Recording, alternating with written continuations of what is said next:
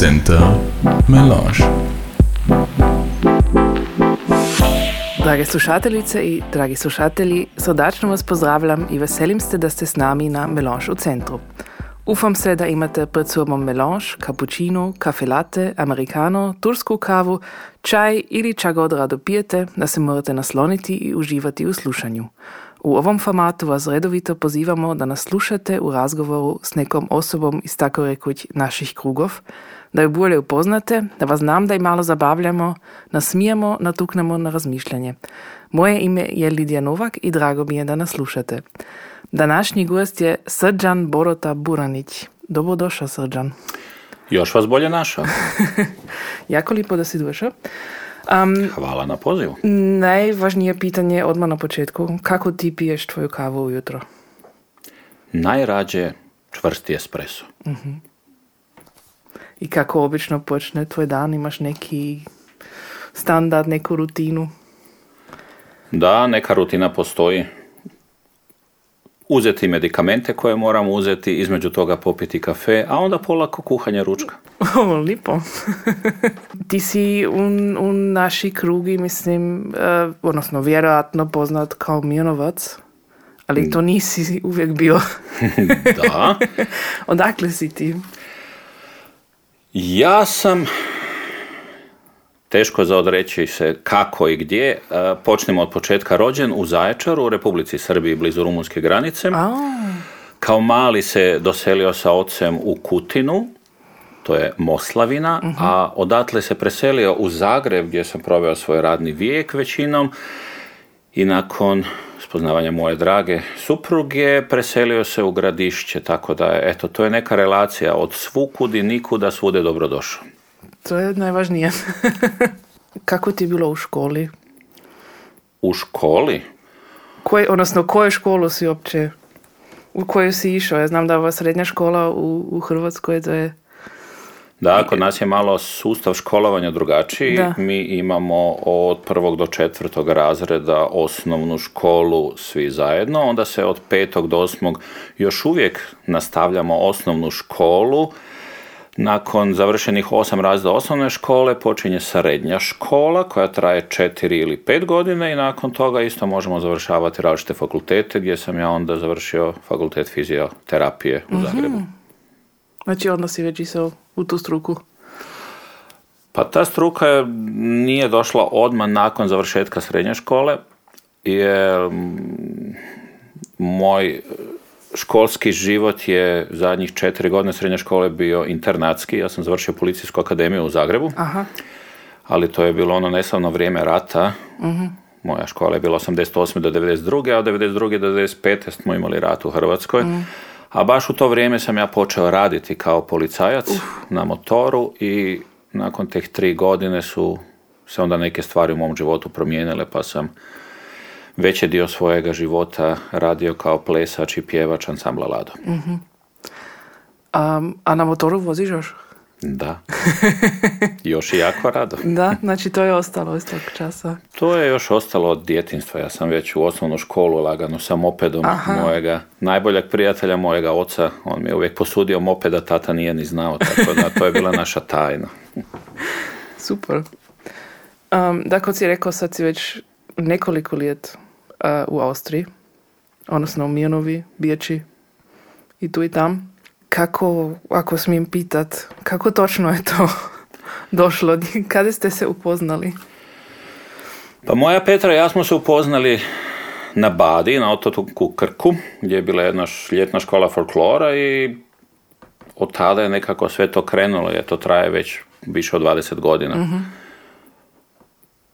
Pa neka traje još jedno 30-40, a onda ćemo vidjeti kako će dalje. Dakle, folklor je vas je da. povezao. Je. A poznam još pa neke takve, se to slično stalo. Ja ih isto puno poznam. Kako ti je išlo onda ovdje jezično na početku sa gradišćansko-hrvatskom verzijom?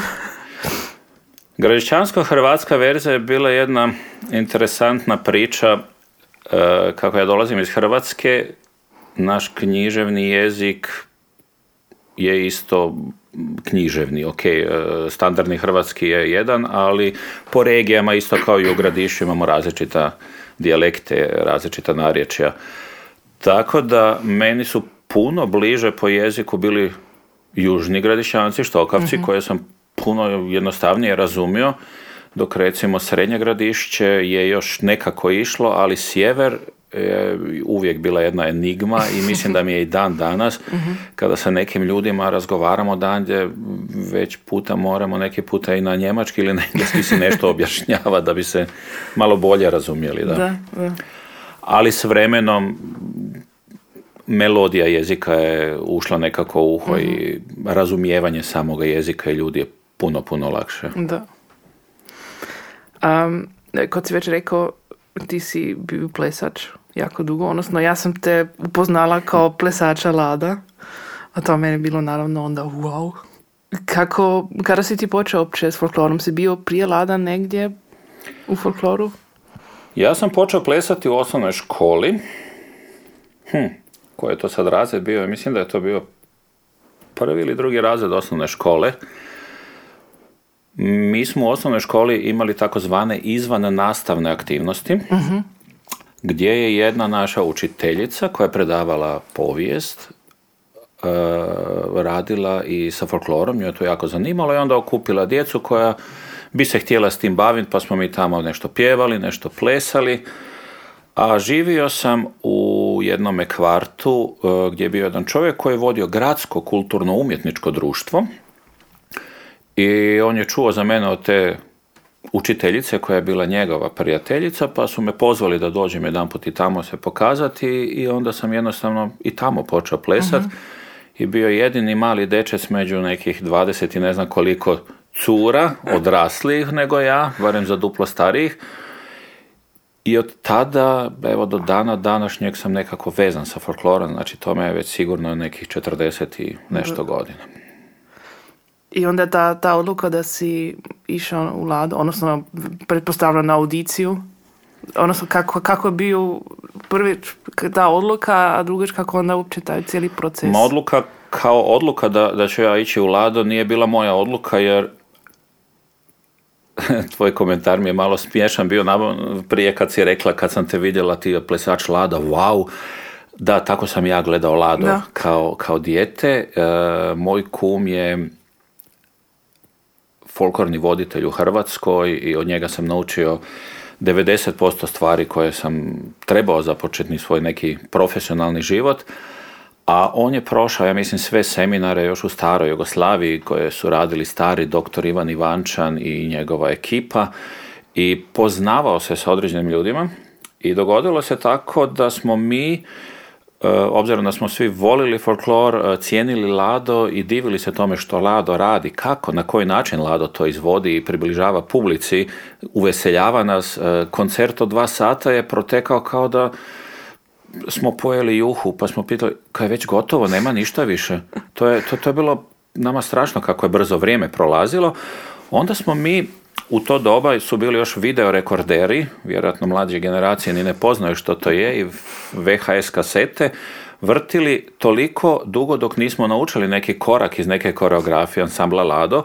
Nama, dečkima, je bila pogotovo jako obljubljena ta makedonski ples Osogovka, a sa tom Osogovkom sam ja i na audiciji ansambla Lado e, nekako prošao dalje.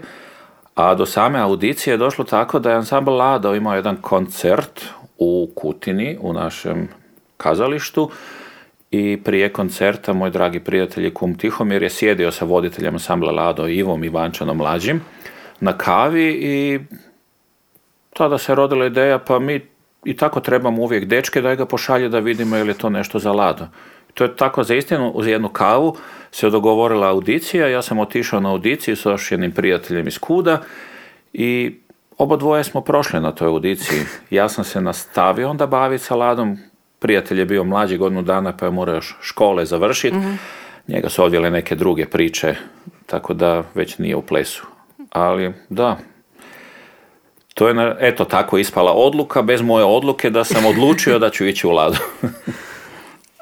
Ali pretpostavljam da si, da ti je bila dobra odluka, koja nije bila tvoja. da si zadovoljan s tom? To je bila, ja mislim, jedna od dvije najboljih odluka u mojem životu, za koju bi se uvijek odlučio, jer meni kada su ljudi pitali što radiš, ja sam rekao plešem i pjevam ne? u ansamblu Lado. Ma veli dobro to, ali s čim zarađuješ za život? Pa rekao, točno to, plešem i pjevam. To je moj život bio. Ja sam plesao i pjevao i živio. Jednostavno to nije, nisi mogao reći da je to posao, to je zaistinu bio način života. Svaka čast. A imaš neki uh, vrhunac, neki highlight od nastupa s Ladom ili neku turneju? Vjerojatno si vidio pogotovo skoro cijeli svijet. Turneja je bilo jako puno. Ja sam proputovao sve osim Novog Zelanda i Kine i Južne Afrike. Drugo smo svuda bili. Jedna od upečatljivih turneja je ja, japanska turneja kojoj smo bili 40 dana u Japanu i za istinu Japan prošli uz duž i poprijeko i vidjeli tako krasne ljude, upoznali e, tu kulturu i vidjeli zapravo što mi u našoj kulturi imamo dobroga, što si trebamo čuvati i dalje e, njegovat, gajit, ali trenutak koji bi ja iz moje profesionalne karijere ansambla Lado izvojio je jedna minuta mojega nastupa u koncertnoj dvorani Vatroslav Lisinski, gdje smo u jednoj jako poznatoj koreografiji e, Andrije Ivančana, Bunjevačko prelo, e, glumio sam gazdu i kada sam ja izašao na scenu, kada se sva publika digla na nogama i nastavila pljeskati ne znam kako dugo, ja sam ostao iznenađen što se dogodilo i onda su mi prijatelji kasnije govorili da, ti si tako izašao, ti si tako dočarao toga gazdu, ja nisam ništa ni plesao zapravo, samo sam se postavio tamo. E, to je nekako, zašto baš taj trenutak, ne znam, taj mi se trenutak nekako najviše dojmio i urezao mi se u pamćenje. A bilo je milion sličnih, ali ovaj mi je baš bio ono, taj pljesak e, ne može čovjek nikad zaboraviti. To je, to je bilo nešto, za mene nešto posebno. Wow. po završetku plesačke karijere u Ladu um, bio si, ali si još uvijek, ne znam, pjevač e, i član vokalnog sastava Angeluš, ako sam dobro informirana. Je, su to, je to kao uh, uz Ladovski projekt onda bio, ili? Ne, zapravo to je bila jedna totalno druga priča. Uh, vokalni ansambl Angeluš je izrastao iz jednog puno većeg ansambla koji se zovu Vokaliste ansambla Lado. Aha. A Vokaliste ansambla Lado je jedan projekt koji se spontano dogovorio između nas muž, dječaka, prijatelja ansambla, u ansamblu Lado, plesača, pjevača, koji smo na moju inicijativu nekako odlučili, gle, ajmo složiti jedan program sa našim jednim poznatim dirigentom, mojim prijateljem, pa ćemo mi svi skupa sjest lijepo jedan mali busić, otići k meni u gradišće gore, dati jedan koncert ili dva, zabaviti se i vratiti se drugi ponedjeljak opet nazad na posao.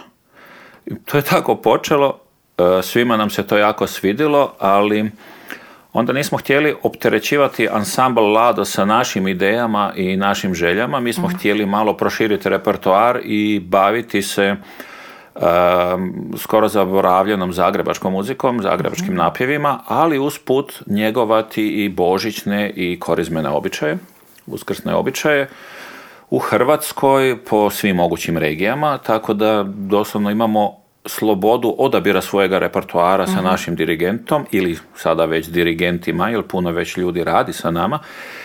I onda smo jednostavno se malo isfiltrirali i ostalo je šest, sedam, osmoro nas dečki koji smo onda nastavili taj put i to smo radili naše slobodno vrijeme.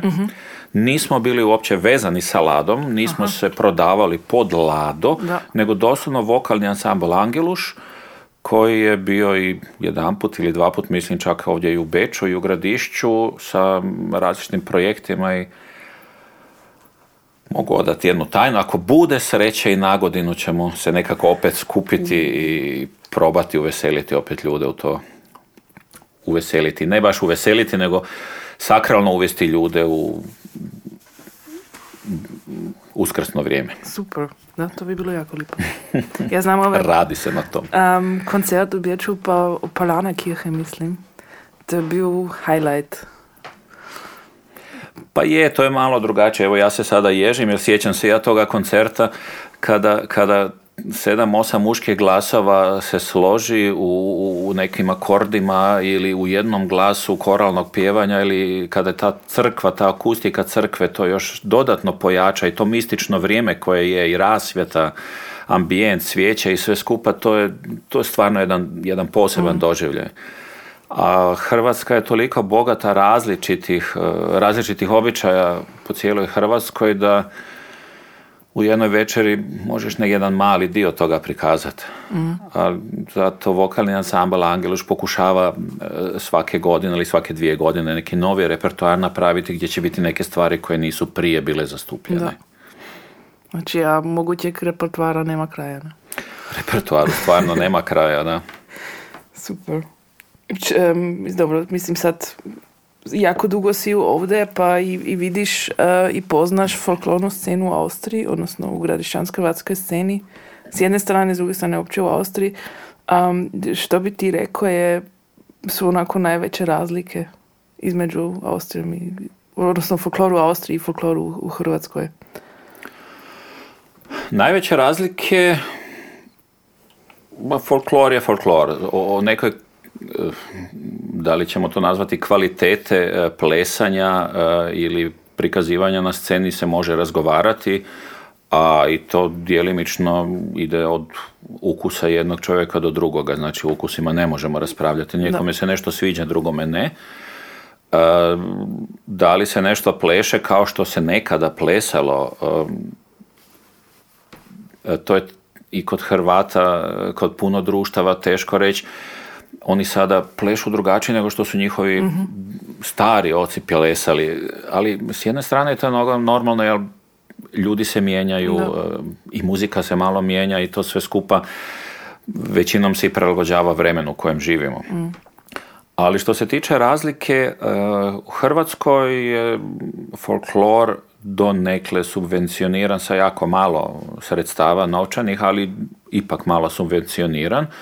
Društva dobivaju neke iznose na godišnjoj bazi, s tim što moraš zadovoljiti određene kriterije preko smotri, pokazati što si naučio tih godinu dana. E, ali najveća razlika je u tome što u Hrvatskoj su voditelji e, plaćeni, voditelj sa ansamblom u koji dolazi raditi dogovara svoj honorar, dok u Austriji takvih slučaja nisam vidio, ovdje je sve na dobrovoljnoj bazi, e, sretan si da ti neko uopće dođe na probu, ako dođe i troje ljudi, sa troje ljudi se radi. I ono što sam ja kroz puno razgovora i razmišljanja do sada izvidio i zaključio je zapravo bit svega da se drži do te hrvatske kulture, da se drži do hrvatskog jezika, da se ljudi druže oko neke zajedničke stvari i stoga postanu još malo bolji i, jači i samosvjesniji što su i od kuda su došli.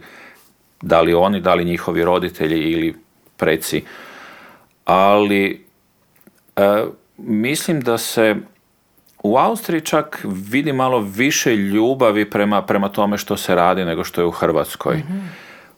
U Hrvatskoj vidim jako puno rivalstva, jako puno takmičenja, ko je bolji od koga, a, pa onda radimo koje kakve na- natjecateljske smotre, pa ovo je prvo mjesto, ovo je drugi, ovo je treće mjesto. A ja sam se cijeli svoj folklorni život borio da ljudi, zašto mi među sebom pokušavamo nekoga ocjenjivati ko je bolji od koga. Jer svi radimo istu stvar, pa ajmo jedni od drugih učit, ajmo se jedni s drugima družiti i prema van nastupati čim bolje možemo. Ne? Ako jedno društvo ima danas manje članova, a drugo društvo susjedno selo, pa budemo se spojili pa ćemo zajedno nešto još većega napraviti. Ne? Ali ta rivalstva nekako još uvijek traju u Hrvatskoj. Da. Ne, to sam ja ma- malo, em, odnosno iz daljine pratim i vidim. Ma, natjecanje čak i nije jedna loša stvar, tjerate da nastaneš bolji, ali, ali opet tko će procjenjivati ko je od koga bolji? Da. Tko sebi može uzeti to pravo pa reći da, ovi su bolji zbog toga nego ovi. A ovi daju puno više ljubavi, okupili su cijelo selo, sašili nošnje, izvukli iz ormara sve moguće što imaju. Teško, u mojoj glavi to jednostavno nije neka stvar koja bi se trebala uh, ocjenjivati ko je bolji, ko je lošiji, jer onda automatski stvaraš Da. uh, jaz među ljudima, ljudi se svađaju, ljudi ne vole te druge zato što oni su lošiji nego mi ili mi smo bolji od njih. Ja smatram da svi trebamo biti veseli da radimo to što radimo, da se bavimo s tim što bavimo, Da. plešemo i pjevamo zapravo, što ima ljepše od toga. Nema ništa. Da, ja mislim i isto va- važno uvijek gledat na to da, mislim, nema saki i saka i svako društvo i iste uvjete, okolice i tako dalje. Mislim, to je isto faktor, ne? Ma naravno da su to faktori, da bi jedno društvo moglo funkcionirati, moraš imati ljude Da. koji će se za to zauzeti i raditi u tome smjeru. Znači jedan motor koji sve vrti. Taj motor mora naći financijska sredstva, taj motor mora naći prostor gdje će se ljudi okupljati, taj motor mora naći voditelja, e, tamburaše, sve moguće okupiti. To nije samo po sebi razumljivo kao što je nekada davno prije bilo recimo po slavonskim selima ili međimurskim, zagorskim, bilo koje regije u Hrvatskoj. Danas su naši mladi zapravo ne danas, nego već jedna cijela generacija unazad gledajući je totalno drugačije orijentirana. Djecu, već većinu djece ne zanimaju te stvari koje su njihove roditelje zanimali. Da.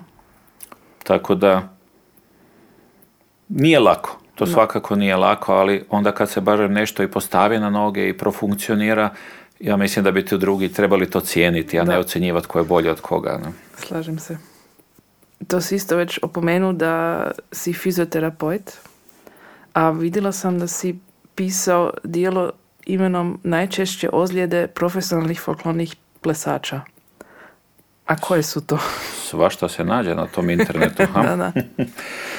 Da, to je bilo moje diplomsko dijelo, jer u dogovoru sa profesorima kojima su mi bili mentori kod tog diplomskog dijela smo, ja sam stvorio, imao sam dvije ideje. Prva je bila da probamo odraditi hipoterapiju, znači terapija djece e, koristeći konja, jer sam jako volio konje i bavio se sa time, a druga je bila da bi malo obradio ozljede plesača, pjevača ansambla Ladu. Tipične ozljede su kao i kod većine sportaša, skočni zglobovi, koljena, kralježnica.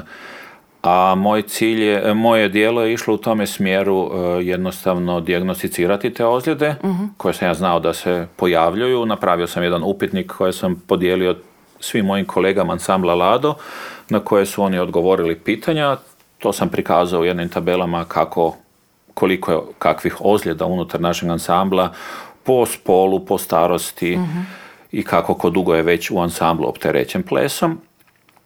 A ideja je bila e, probati osmisliti jedan program kako prevenirati te ozljede, znači raditi prevenciju. To je bila moja ideja. I kroz tu priču smo došli do određenih spoznaja. U ansamblu Lado je to tako da mi u dvorani u kojoj plešemo imamo posebno izrađeni parket koji ima um, malo vibracije u sebi da anulira ovoga udarce na kralježnicu, zatim jedan plesni baletni pod koji isto malo sprečava klizanje i udarce, a na turnejama, mi smo prije na turnejama mm, više puta znali plesati i na nekim e, terasama hotela koje su od kamena. Danas uvjetno recimo danas se to opet još uvijek radi, ali je taj plesni baletni pod koji onda puno olakšava sam način izvođenja koraka, plesnih pokreta i svega ne kliže se, nije tako tvrdo ispod nogu. Uz to imamo i te e, profesionalnu e, obuću plesnu koja ima malo povišenu peticu da se smanji opterećenja ahelove tetive. Sad sam baš krenio u smjeru fizioterapije stručno. Ali da, to je bio jedan cilj mojega dijela. Kada sam studirao fizioterapiju, a bio plesač pjevač, zapravo moja intencija studija fizioterapije je bila naučiti što radim krivo kao plesač, da si produžim svoj životni vijek u ansamblu Lada. To je bila jedna ideja zašto sam ja krenio u fizioterapiju. Ne plaćati skupe novce terapeutima, nego naučiti sam sebe kako mogu prevenirati neke stvari i moje kolege isto tako. Super. Um, misliš bi se, bi se morao folklor, odnosno folklorno plesanje više što se tiče sad um, tijela, bi se moralo više gledat kao, kao sport u tom smislu? Pa samo folklorno uh, plesanje moramo razložiti amatersko bavljanje folklorom Da. i profesionalno bavljanje folklorom. Profesionalno bavljanje folklorom je uh, vrhunski sport. Da. Jer mi imamo užasna opterećenja na sinuse, uznačna opterećenja na cijeli lokomotorni sustav, na cijeli sustav tijela koji nas pokreće od kralježnice, zglobova, koljena, sve mogućega. I samim tim uh, ansambl, plesači ansambla Lado imaju i beneficirani radni staž. Za godinu dana, za tih 12 mjeseci koje provedemo na poslu, dobivamo 18 mjeseci penzionog staža, jer je prepoznato kao jako težak posao. Tako da samim tim je i svrstan u, u vrhunski sport, nazovimo to tako. Dok amaterski folklorom se ljudi bave obično jednom do dva puta tjedno, neki veći ansambli imaju tri puta tjedno probe, ali te probe nisu tih intenziteta kao što je u Jasno, da. profesionalnom svijetu. S tim što u profesionalnom folklornom ansamblu je to tako rješeno da je i cijeli dan organiziran. Prije je bilo ugrijavanje ujutro sat vremena gdje si svoje tijelo doveo u jednu temperaturu koju treba razgibao sve zglobove radio vježbe snage, onda smo radili koreografije, neke nove pokrete, ponovili neke stare i onda je još posebno bilo sat, sat i pol, dva sata pjevanja jer je trebalo sve skupa sklopiti da sve skupa paše, da i pjevaš i plešeš u isto vrijeme i da imaš za to kondiciju. A obzirom da se to ponavlja svaki dan, pet dana u tjednu, je to bilo lakše i ostvariti. Da. Uz sva te opterećenja koja jesu na tijelu je bilo ipak puno lakše nego da jedan put ili dva put tjedno se to radi. Ali pretpostavljam da niste morali uh, peglat sami vaše nošnje, ili? Ja sam moju nošnju počeo peglati sa 8 godina, Uh, dok nisam postao profesionalni plesač, pjevač, a u tome trenutku mi imamo profesionalnog gardero- garderobijera i njenu pomoćnicu koje su zadužene za izgled naših nošnji. Mi naravno moramo, mi smo morali paziti kako te nošnje složimo poslije koncerta u te kofere i prije koncerta smo uvijek došli ranije, izvadili nošnje na, da se malo proluftaju i nakon toga odredili što mi trebamo dati na peglanje, to smo odnijeli na peglanje i to se sve u ti neki sat i pol, dva sata prije koncerta odradilo. Mi smo se ugrijavali, upjevavali, prolazili neke koreografije na sceni dok su naše garderobijerke radile sa nošnjama. Ako je nešto bilo potrgano, sve popravilo i ispeglalo i bilo je sve spremno za nastup. Naše je bilo da nošnje poslije nastupa opet spremimo u kofer. ipak isto odgovornost za nošnju. Da, je, je. Da. Um, ja sam nešto našla da si ti i koreografiju, barem jednu, ako ne više, složio. Pa ja sam složio dosta koreografija, ne u ansamblu Lado, u amaterskim ansamblima Da. gdje sam radio, jer kretao sam se dosta među ljudima koji se bave e, amaterskim folklorom, e, izvornim amaterskim folklorom, izvornim e, mislim na način da žive u određenom selu gdje su se neki plesovi godinama prije 50, 60, 100 godina prije plesali. I onda sam pokušavao određene e, te plesove koje sam ja izvidio, negdje čak i snimio sam, zapisao, e, postaviti u vidu neke koreografije da nisam volio kopirati već viđene stvari nekih poznatih koreografa, nego sam volio prikazati nešto novo što većina ljudi još nije vidjela. I, i neki način pjevanja i neki način plesanja i sviranja. Meni je to uvijek bio nekako izazov. Tako da, malo mi je žao da nisam imao više vremena se s time baviti, jer profesionalni život plesača je bio jako turbulentan i stalno smo bili negdje po putu, a onda sam još i studirao paralelno uz to sve skupa, pa jako malo vremena za to ostajalo, ali našlo se ipak nešto malo. Ostavimo kod koreografiranja. Um, kao koreograf si i aktivan u, tako rekuć, kulturnom žitku u gradišću, odnosno medgrašćanski Hrvati, jer si odgovoran za koreografije pri uh, musicali u Mirnovu, odnosno kako na Broadwayu gradišćanskih Hrvata um, i pri um, neki musicali od Kuge sam vidjela. diči, gekci. Kako, kak, um, Kod muzikla u Kuge sam samo malo na mojoj dragoj prijateljici Elki Cajman Kočiš koja radi čudne stvari sa tom djecom. To je, to je nešto fenomenalno. Uh, pomagao. Nisam ja nešto veliko koreografirao, samo sam bio tu pri ruci kada je trebalo pomoć, ja sam uskočio. Same kuge e, je puno više bilo koreografiranja, e, otvaranje bala, kuga bala. E, to je sad koliko, 10, 12, 13, ne znam koliko je godina to trajalo, da smo svake godine nešto napravili drugačije, novo, jer kuga ima jedan malo drugačiji način bala, oni imaju svake godine jednu temu i onda se oko te teme sve događa, tako su i naše koreografije išle. A Mjenovo je isto jedna jako lijepa priča gdje su glumci koji su prije glumili u selskoj krčmi igrokaze izašli na jednu puno veću scenu jer smo imali tu mogućnost na našem e, Farofu. E, veći je prostor, veća je scena, veće, više publike može doći, onda je od naših motora pokretača došla ideja da bi mogli napraviti jedan musical. Na tom prvom musiclu ja nisam sudjelovao, ja sam bio još u sam, ansamblu Lado, ali sam bio na tome musiclu kao gost, pogledat kao publika, a onda drugog musicla pa do sada zadnjega sam pomagao u toj cijeloj priči da stvorimo neku svoju priču, neko svoje viđenje određenih muzikla za koje smo mogli dobiti autorska prava za izvođenje. Kod zadnjeg muzikla, nažalost, nisam mogao zbog svojeg zdravstvenog stanja, ali našli smo isto jednu plesačicu koja je to odradila isto na jednom lijepo visokom nivou. bi ti koje, koje, da, koje su razlike što se tiče zakona, koreografskih zakona ili sad delaš, odnosno e, ide za folklor ko, ko, koga urediš za scenski prikaz ili nešto kao otvaranje bala ili, ili, ili musical. I, i- je uopće toliko razlika u, u nekog scenski zakoni na koje se moraš držati ili uopće ne?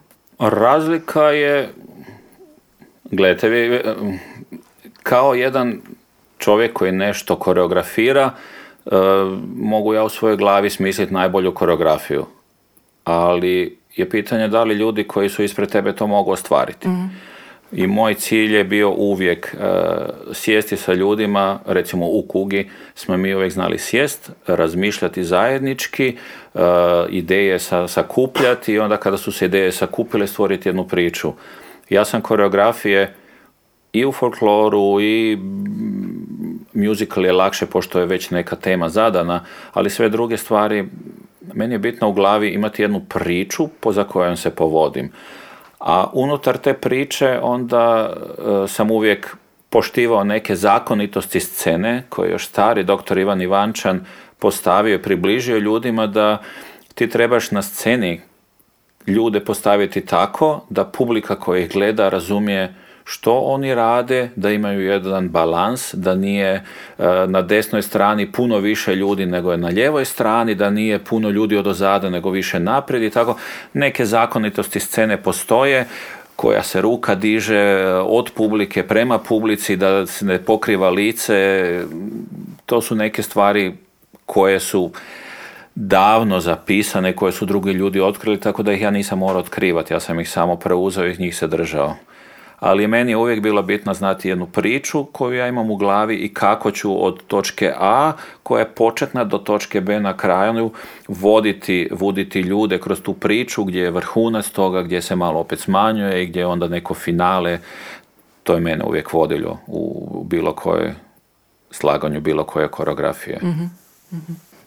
Čemuš. Dobro sam sakriven na internetu. Kad me nema po društvenim našla. mrežama. to je jako pametno. E, ja jedno sam našla da klapa Golubice iz Kolnufa, da ti je vodiš ili si vodio. To sam samo jedno našla. To je bio isto jedan lijepi projekt gdje smo se našli, kako smo se našli, ne znam, a znam točno, da. Dragi prijatelj Pišti iz Unde je njegova sestra pjeva u toj klapi, pa mislim da je to bio poveznica kako sam ja tamo došao. Da, to smo se Ma par godina smo surađivali zajedno, dok sam imao dovoljno vremena, radili smo neke lijepe stvari i veseli me da Golubice i dan danas još uvijek postoje i da pjevaju veselo. A inače, mislim, osim toga si u, u, u pjevanju e, aktivan kao pjevač ili kao da, da vodiš i probaš? Kao pjevač sam aktivan kao gost kada netko pomogne u nekome projektu kako je bilo sa Kolom Slavujem jedna lijepa suradnja za božićne koncerte ili za zadnji CD Collectrified. E, jako rado pjevam, jako rado se odazovem. E, pjevao bih još i više, ali nemam nekog snage unutarnje da bi ja nešto pokrenio i nešto gurao, nešto vodio. Moje znanje nije na tom nivou da ja mogu voditi e, jedan pjevni ansambl, jer ja sviram sa četiri prsta ili pet eventualno, a kada bi bio neko kao recimo Filip Tiran koji je sve obuhvatan i radi milion stvari, milion čudesa, kada bi se takav nekav čovjek našao u našoj regiji da bi nešto pokrenuo, vjerojatno bi se rado i tamo odazvao. Dakle, čujte, ako se neko nađe. Počujte. da, ma razgovarali smo mi par ljudi već da bi opet se nešto skupili mi pa, pa tako nešto pjevali, ali to je uvijek pitanje kada imamo vremena, Da. što su prioriteti, kako će se ovo, kako će se ono. Em, kad se u početku počne tako razgovara da nema nekog velikog entuzijazma, hajdemo, možemo, ja mislim da je to već onda u startu polako suđeno na kraj i prije početka. Znači mora biti želje od svih, onda, onda se to može i stvoriti. Ok, idemo em, kratko nazad na jezik. E, imaš neku najdražu gradičansko-vratsku rič ili mijenovsku? Ne bih znao izdvojiti, kao što nemam ni u hrvatskom. Ne, jezik kao jezik je meni jako lijep, sada mi je jako blizak. Moja draga žena mi se smije da ja pokušavam govoriti mijenovski koji neću nikada naučiti, pa to je stvarno istina. Naučiti jedan jezik ljudi koji žive taj jezik i kada ti dođeš ovako iz jedne totalno druge regije i druge kulture, nije to samo slova sprogovarati, treba i nešto drugo osjetiti, a ja, nažalost, za jezike nisam baš tako talentiran. Tako da, sve su mi riječi drage, koje nešto lijepo kažu. Da. Ok, već smo skoro na kraju. Dobro si izdržao. Hvala, trudim se. Um, predzadnje pitanje još. A, ako bi imao tri želje, bilo kakve, ili za obitelj, ili za svit, ili za sebe, koje bi to bile? Tri želje. Oh, kao zlatna ribica, jel? Pa prvo bi sebi želio da ostanem u ovom stanju zdravstvenom kojem jesam, da mogu još dugo na ovom svijetu funkcionirati, lijepe stvari raditi i doživljavati lijepe stvari. E, Druga velika želja bi bila da sa svojom familijom još jako dugo budem skupa u sreći, veselju i zdravlju. A treća želja je nekako što me e, progoni cijeli život kada slušam ljude u, u, u- različitim kulturama, u različitim sredinama, iz različitih e, naobrazovnih e, sustava akademskog ili tako, ljudi govore, e, kada budem u penziji budem ovo ili kada budem u penziji budem ono, pa si mislim, moja bi želja bila da si ti ljudi pogledaju okrenu sami prema sebi veli neću čekati da dođe penzija, ja ću to probati sada napraviti. Jer ako sve nešto što hoćemo napraviti čekamo nekada, kada to nekada dođe, pa možda nam puno drugih stvari budu pripriječili da se bavimo s time ili da uživamo nešto što smo mogli puno radije, samo da smo možda malo drugačije život organizirali. Eto, to bi bila nekako tri stvari meni, mojoj familiji i cijelom svijetu. Jako lipo. I za čisti kraj naša ili ili pitanja a, na koje smiješ čisto spontano odgovoriti. Dakle, espresso ili monoš? Espresso. Pivo ili vino? Pivo. Bicikli ili auto? Auto, većinom. Ali, zadnje vrijeme se jako trudim i s biciklom. To je lipo. Planina ili more? Hm, ipak more. Zagreb ili Mijanovo? Zagreb, Vatreni ili Dinamo? Vatreni, Drmeš ili Čardaš? Čardaš, Dur ili Mol? Mol, U. Bruj ili Paks? Bruj, I Štrukli ili Bučnjaki? Štrukli. Super. Dragi Srđane, lipa ti hvala da si došao i hvala na jako zanimljivom razgovoru. Jako rado i lijepi pozdrav svim slušateljima. Hvala. Center Melange.